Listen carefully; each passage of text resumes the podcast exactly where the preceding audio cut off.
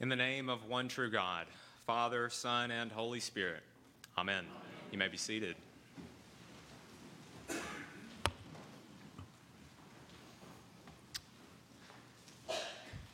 Well, good morning, St. John's. It's good to be with y'all. Before I begin with the sermon, I want to take a moment of personal privilege, if you'll allow me it, just to extend some heartfelt thanks and gratitude to all of you, my new St. John's family. You have made this time in my life, this time in the formal discernment process in the Episcopal Church. It's a time of really uncertainty and doubt and questioning, which is sort of good with the jives with the gospel reading today. But you've made this time in my life so incredibly warm and embracing. So I thank you for that. You know, the first time I stepped into your blessed nave, I think it was for a Stations of the Cross service during Lent on a Wednesday night. And I was met with nothing short of the overwhelming love of Christ. That is all I have seen from y'all is the love of God. I want you to know that. I hope you know that. Thank you. Now, on to the sermon, as it were. When my friend over here, the good Reverend Chase Ackerman, when we met back in February to discuss logistics for my internship, we had to settle on a date for me to do some preaching. Now, there's no dearth of preachers here at St. John's. Y'all have got three clergy. So I sort of just had to get in where I could fit in, right? So when he asked me if I would like to preach on the 16th of April, I obliged. But then I realized that date was the Sunday after Easter Sunday. This is historically one of the most poorly attended services of the church year. And yet, and yet, here y'all all are. Thanks be to God. As many of you may already know, this day, the second Sunday of Easter, is sometimes colloquially referred to as Low Sunday. It's a day in which the church, I guess, settles down from the great festal jubilation of Easter Day. There's no festal Eucharist, no gorgeous flowers adorning this pulpit, not even any on the altar, but that's just a coincidence. And no incense either, much to all of our chagrin, I'm sure. Today, the church supposedly takes a recovery weekend from the great marathon of Holy Week. But today's continuation of the Easter story in John's Gospel is just as important, if not more, than where we began last Sunday, and that's where we pick up today. The narrative continues from that resurrection morning in the evening of that resurrection day, with Jesus appearing to 10 of the 11 disciples after having appeared to Mary Magdalene early that morning. When Thomas was first informed by his friends of the appearance of the risen Christ to him, to them during his absence, he was understandably a bit incredulous about it all. Unless I see the mark of the nails in his hands and put my finger in the mark of the nails, says Thomas, I will not believe. Thomas wanted, or needed rather, the same proof his friends had been shown. So, alas, eight days later, Jesus appears to all of them, the risen Christ, through locked doors miraculously, and presents his wounded hands and his pierced side to them. And he says to them, Do not be faithless, but believing. And it's here we have Thomas making the greatest and grandest confession of faith in Jesus by exclaiming, My Lord and my God. It's no mistake that John the Evangelist strategically brought his gospel to a climax with this story of unbelief transformed to belief. This is historically where we believe John's gospel originally ended. Sometimes I think it's too easy for us to focus solely on the fact of Thomas's unbelief here rather than looking at the direct way in which he presented his worries and troubles to Jesus face to face, head on. His posture wasn't to avoid or suppress them, hoping they would just miraculously disappear, but he took them straight to Jesus, being honest, expressing his difficulty with faith. And notice here how Jesus responds to him.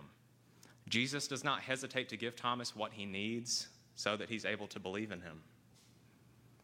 Beloved, I'm here to tell you that this is the very same gentle Jesus which interacts with us today, inviting us to bring our worries, our fears, our doubts directly to Him. Last month, I attended what's called the Vocare pilgrimage at Camp McDowell. Some of you may be familiar with that. It's sort of, I guess, best described as like a mini Cursillo for like college students, for us to discern our callings. And during my time there, I was gifted with perhaps one of the profoundest statements I've ever heard while talking to one of our chaplains. Suffice to say that I made sure to write it down for the sermon so I'd remember it. That statement he gifted me with is doubt is the very evidence of an underlying faith. I want to say that again. Doubt is the very evidence of an underlying faith. In order to doubt something, to question it, it has to exist first, even if it is just a little mustard seed of faith. And for that fact, doubt is not this disgraceful thing it has been over stigmatized to be in Christianity. Frederick Buechner once wrote that, quote, doubts are the ants in the pants of faith. It keeps it alive and moving, end quote. Y'all, anything worth devoting our entire lives to, any person worth devoting our entire lives to, sometimes merits an occasional question or two. Because we all know of these religious folks who are so overly confident in their convictions that they feel the need to shove them down others' throats. Thank you. they simply have no room for uncertainty, for wondering. And that's why I sometimes feel that a more apt adjective for Thomas may not have been doubting Thomas, but wondering Thomas. Being in this time of formal discernment for me has been just that a suspension of certainty, a time of wondering, and a trust in God that He will take me where I need to go. I'm certain there are many wanderers or doubters like Thomas in this nave. I know I count myself as one probably several times a week if I'm honest. Because believing in a God of resurrection is sometimes difficult in this weary world in this world of school shootings, cancer diagnoses, church massacres, and frankly, the list is unending. Finding meaning and hope amidst such anguish is hard. But this is precisely why we need one another. Because while we may not have seen the risen Jesus like Thomas and the disciples, we can see the fruits of his love in us. We know that if we love each other, God lives in us. Beloved, the Easter story continues in our lives and through our witnesses. I understand this is an inconvenient mechanism, relying on the witnesses of others, but it is what we have been gifted with, and it's really what makes our faith possible.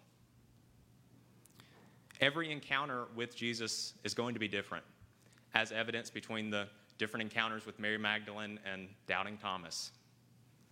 For some, believing comes easy, and that's wonderful. That's awesome. Thanks be to God.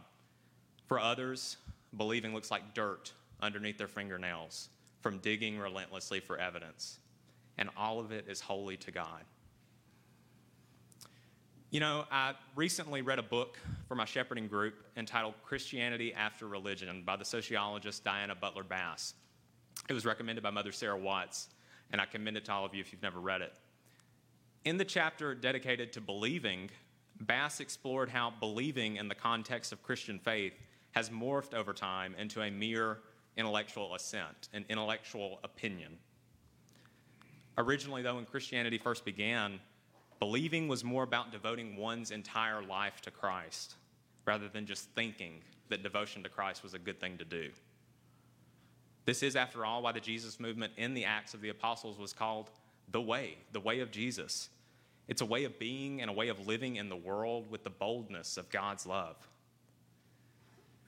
I imagine we're all, especially those who are recovering from other denominations, probably familiar with that verse from earlier on in John's Gospel in the third chapter. For God so loved the world that whosoever believeth in him shall not perish but have everlasting life.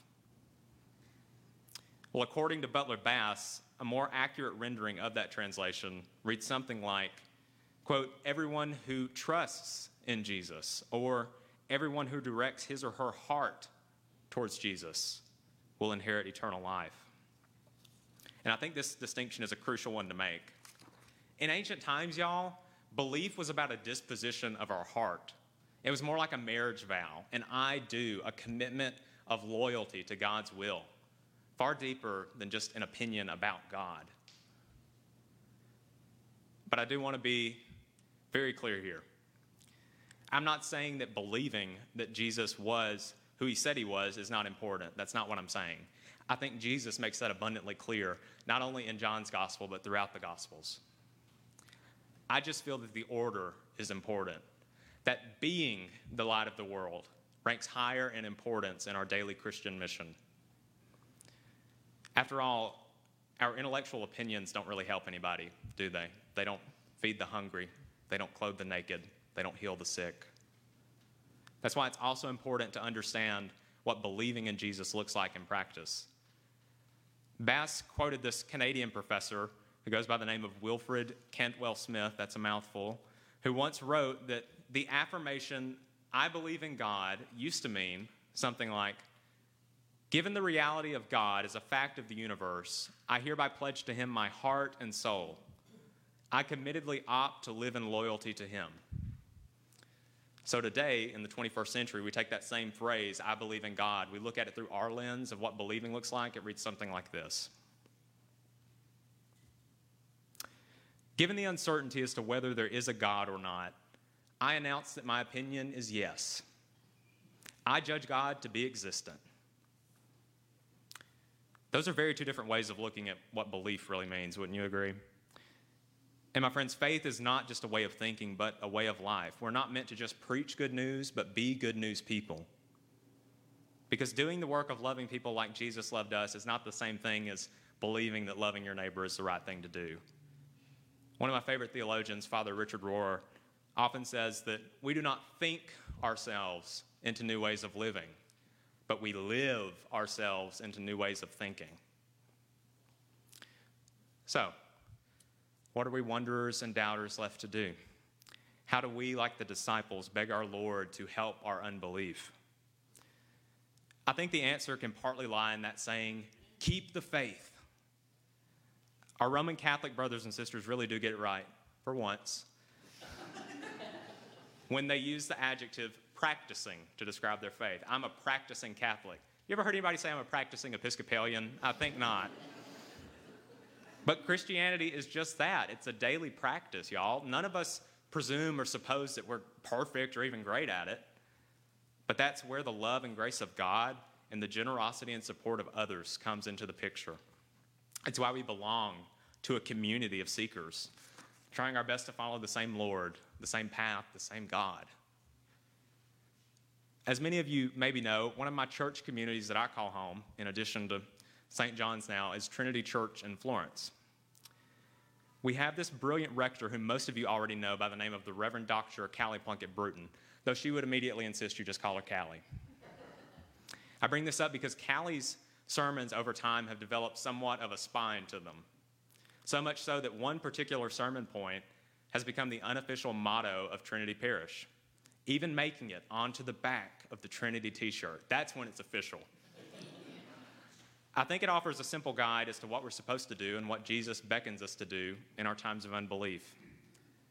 The motto says that we are to pray, we are to trust, and we are to simply do the next right thing in front of us. Pray, trust, do the next right thing.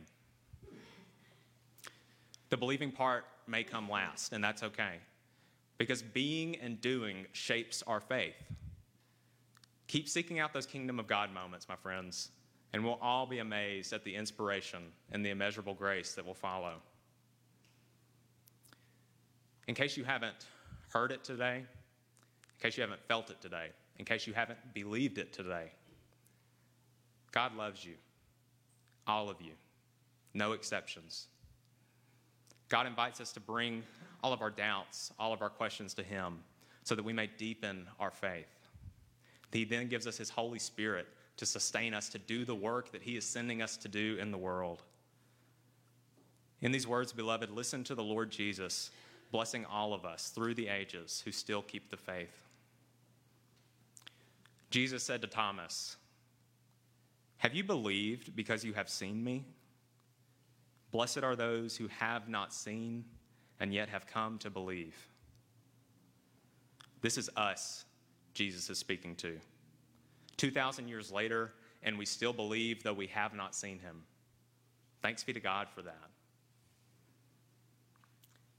I think the last verse of our epistle text in 1 Peter encapsulates the nature of our lives of faith quite well. Although we have not seen him, we love him. And even though we do not see him now, we believe in him and rejoice with an indescribable and glorious joy, for we are receiving the outcome of our faith, the salvation of our souls. May it always be so. Amen.